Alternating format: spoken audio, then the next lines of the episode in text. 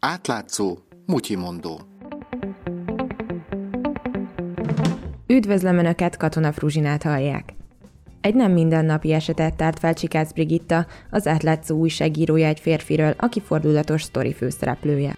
Egy ilyen több eljárás alatt álló emberről van szó, komoly bűncselekményekkel gyanúsítják, illetve van, amiben már el is ítélték.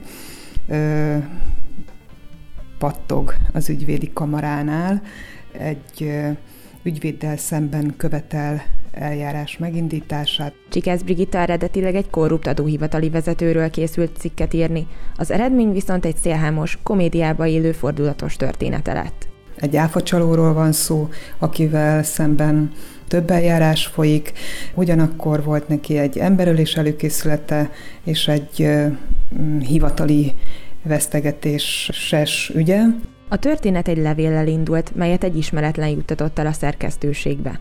Az átlátszó újságírója innen kezdte el felgöngyölíteni az ügyet. Sikerült a tárgyalás jegyzőkönyvét megszerezni. Aki olvasta, annak mindenkinek derültséget csalt az arcára, hogy tulajdonképpen a férfi a bírónak úgy nyilatkozott, hogy neki fogalmassa volt arról, hogy több eljárás folyik vele szemben, így például elfelejtette az emberöléses ügyét, vagy a hivatali vesztegetését. A történet főszereplőjétől korábban sem állt távol a bíróságon való süketelés. Az emberölési ügyében például azt állította, hogy ő bizony konzul. Akkor a bíró nem volt azzal tisztában, hogy Magyarországon magyar állampolgár diplomata nem lehet. Kért egy állásfoglalást a külügyminisztériumtól, F. Attilára vonatkozóan, hogy mi a helyzet. Ezzel sikerült nagyjából egy fél évre megakasztani a tárgyalás menetét. Elismerte viszont, hogy nincsen diplomáciai mentessége. Az később derült ki, hogy 5 millió forintot fizetett egy ügyvédnek, hogy járja ki neki a papírt a minisztériumban.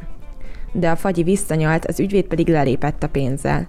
Ő zokon vette az ügyet, és a Pest megyei ügyvédi kamarától kért segítséget. Megkerestük az ügyvédi kamarát, hogy mi a hozzáállásuk az ügyhöz. Tulajdonképpen ezt még nem tárgyalták, viszont megegyezték, hogy az ügyvéddel szemben már többször érkezett panasz, ezért fel is függesztették, ugyanakkor ez most jelenleg még nem jogerős.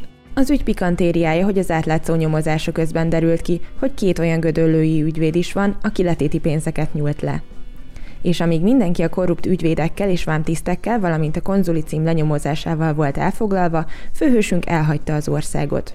Úgy felmerül az emberben, hogy egy ilyen bűnlajstrommal a nyakában, hogy nem gondolnak arra a hatóságok, hogy kereket fog oldani egyszer csak.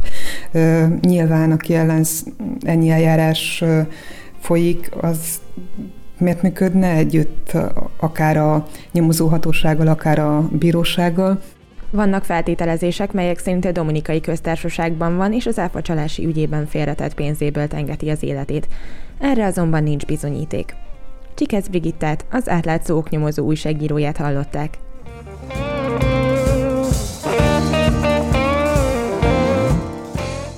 Mai Muntyi mondót Katona Fruzsina készítette. Közreműködött még Mongatilla és Lé Marietta.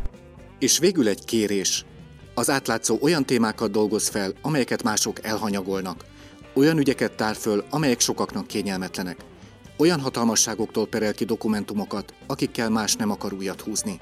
Nincsenek mögötte oligarchák, nem reklámokból él, és nem lehet megvenni. Támogass bennünket legalább havi ezer forinttal. Részletek az átlátszó weboldalán.